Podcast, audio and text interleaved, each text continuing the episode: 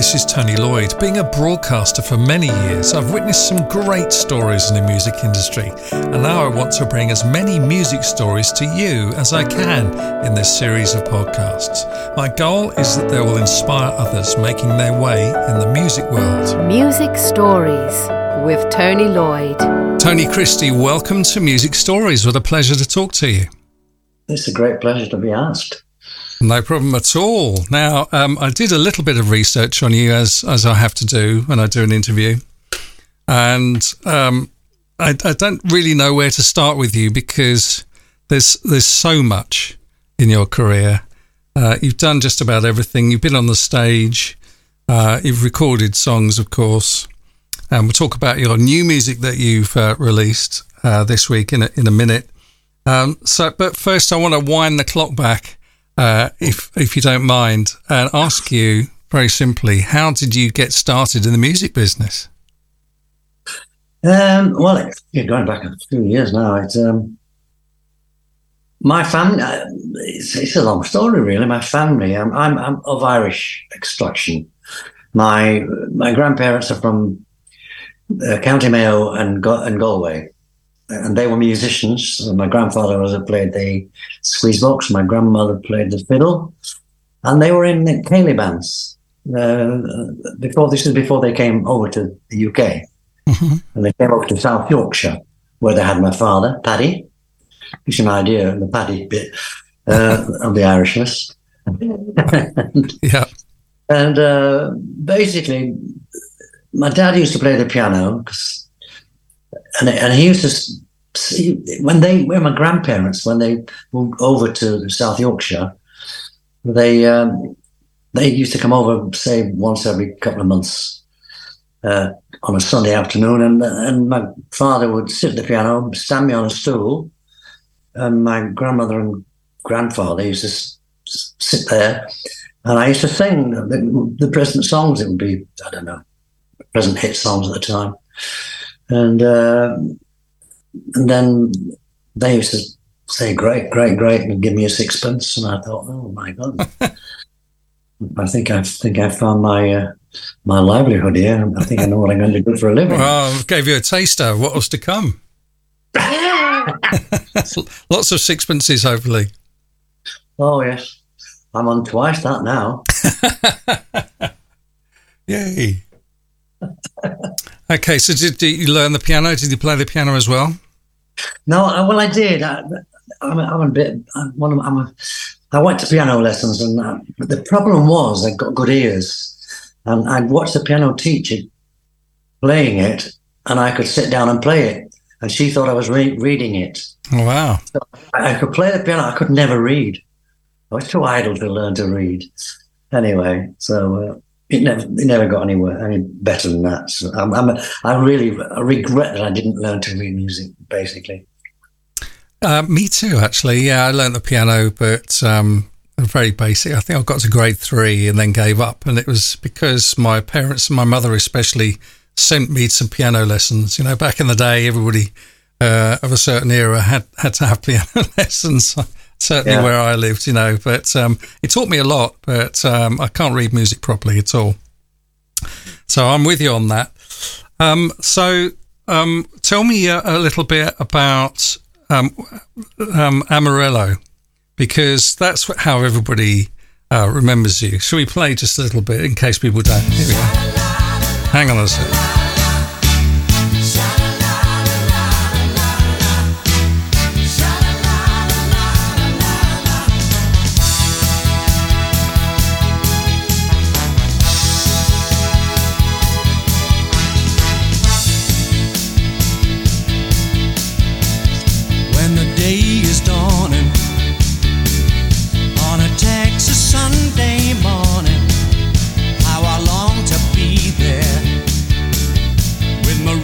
I'll tell you what, Tony, I've listened to your latest stuff and you haven't changed a bit vocally. That's amazing. I don't know how you do it. Well, yeah, you know, the thing is, I mean, I still do the same songs. I do them, you know. But, of course, that was recorded in 1971. Yeah. And what I used to do then, like, you'd do a 50-minute spot, that was it. But now I'm doing, like, nearly 2 hours. And to sing in those keys now, it's impossible. So what I did was I lowered the keys, and it just helped me. I could do longer and longer. Mm. And the amazing thing for me was that the audience, when they came, you know, backstage for autographs and things, they used to say, we didn't realise you could sing that middle range and that low range. We think that's brilliant. We like that new range. We like it better. So that was it. I changed all my shows lower so I could do longer. Yeah, I understand. And you become deep and sexy. Yes.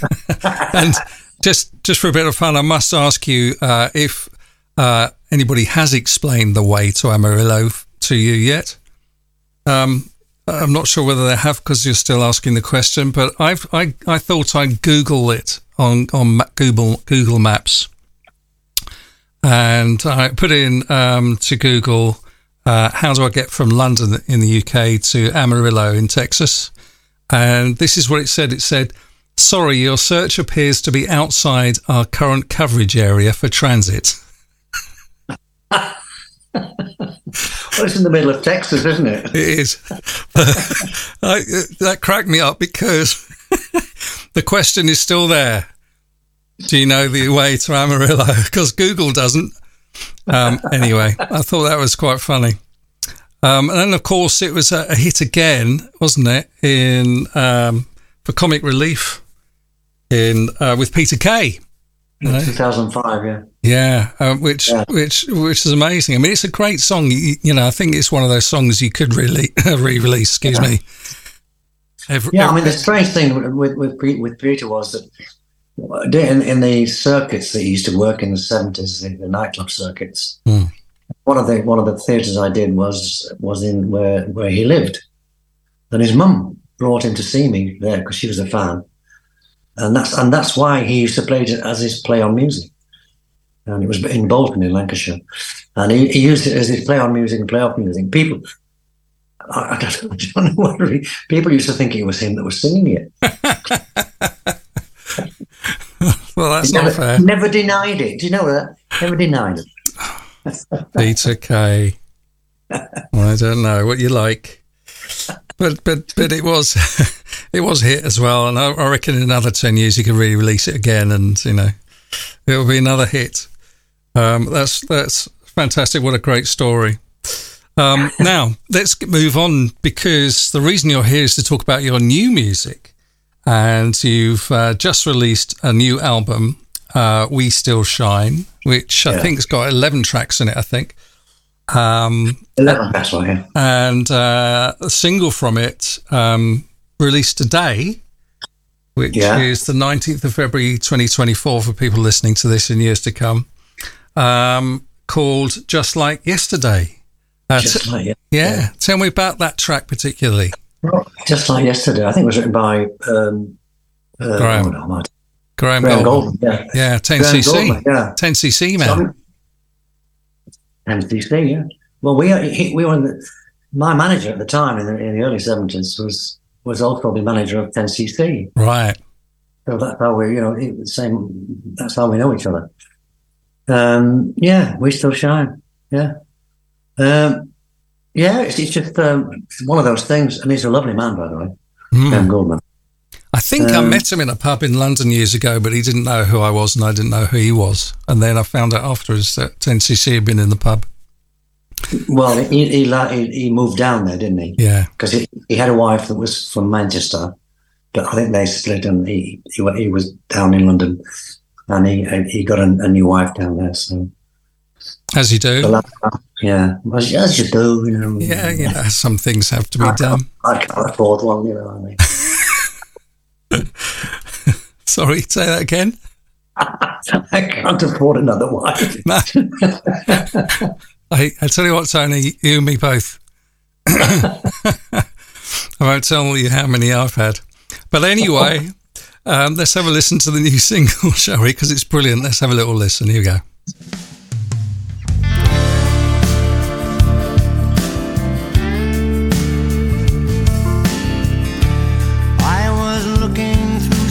Pictures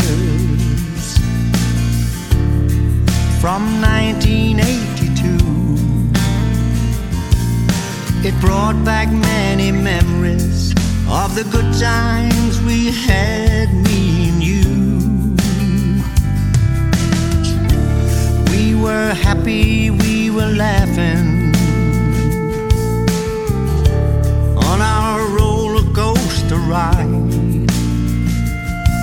and you kept me safe beside you. You never left my side. We had good times, glass of wine, listen to the radio. Picture this, our very first kiss. Just love that, Tony. That's an awesome track. Absolutely superb, love it. And it was recorded in Nashville, and you can tell, can't you? Yeah. Yeah, it was, yeah. You've gone sort of slightly country. Yeah. I'm trying to think. It's who wrote it? It was either Graham Gouldman wrote it or Mel Dean. Right, I think it was Graham. From the research I've done, yeah. Yeah. But it might be. Go on. I did the album in when I was recording this song. Did the album with it in Nashville. Spent 3 weeks there. It was great. I've always wanted to go to Nashville. Yeah, I spent all the time in the studio, so, you know. Didn't see much of it. Yeah. Why did you decide to go sort of on the countryside, so to speak? Yeah. I took my wife, because she'd never been there before, so, and we were very fortunate that we rented a house, which is literally 50 yards walk to the Blackbird studio where I was recording. Oh, wow. It was great. And tell me about the music on this album, Tony. Why have you gone sort of country?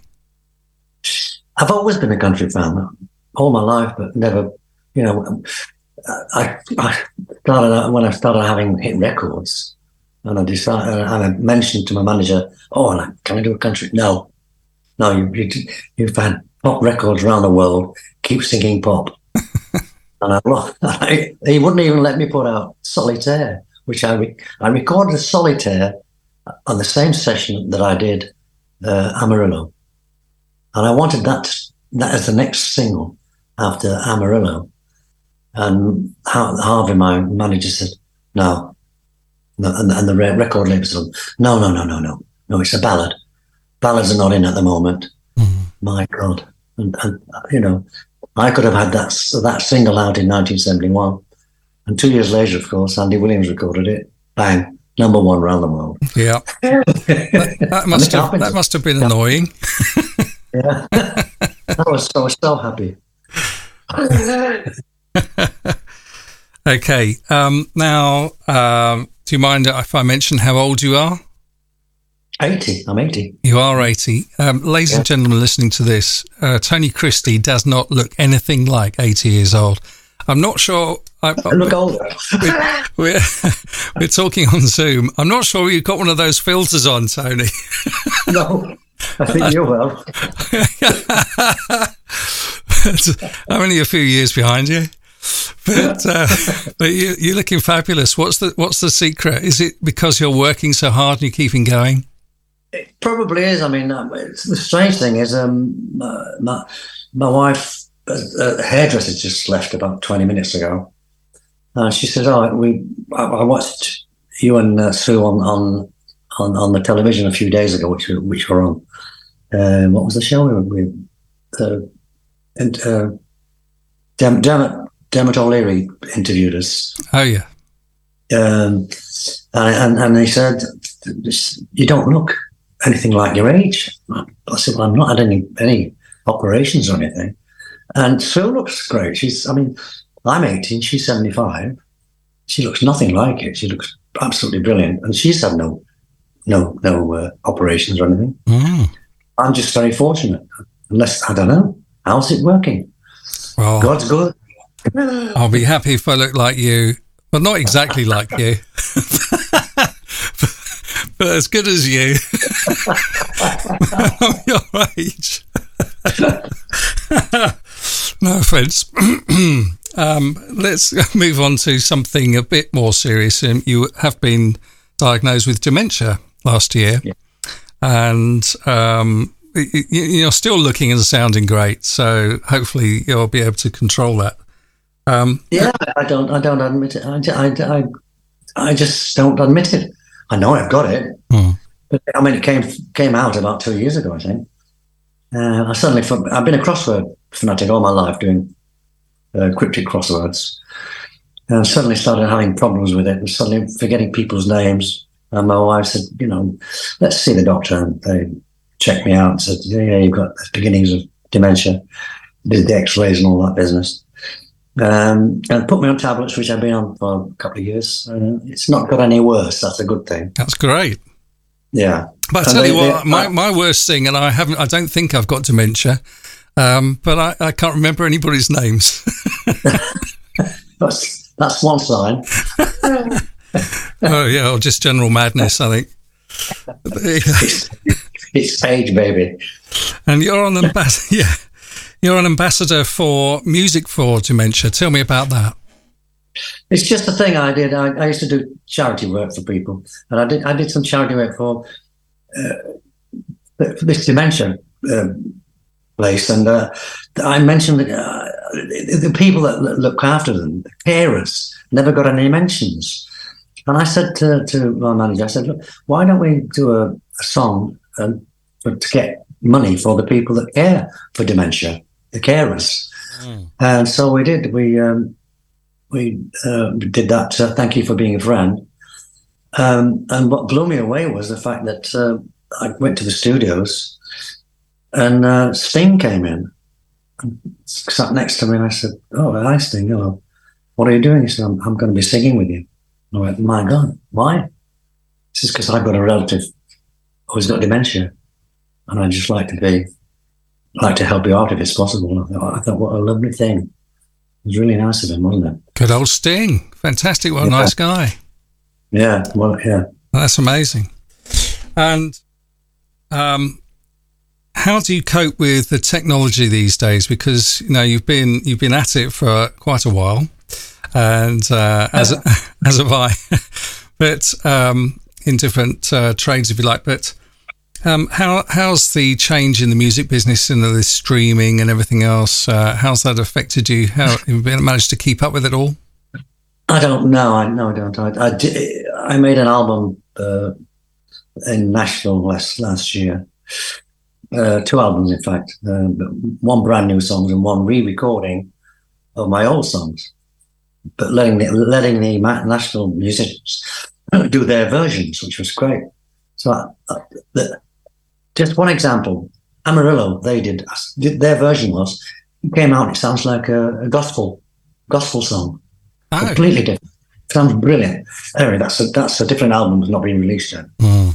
But it was just I just do my thing. I know, I'm not going to say anything naughty. Oh, go on. I can still sing, and I sing it. That's it. Yeah, you can. I don't need any fancy, things happening. Nah, auto tune and all the rest of it. Yeah, none of that. Oh no, God no! It's a completely different world from when I started. I mean, I started, quite early. Singing with my dad, on piano. He played piano and stood me on a chair, and I used to sing, and my grandparents used to give me money.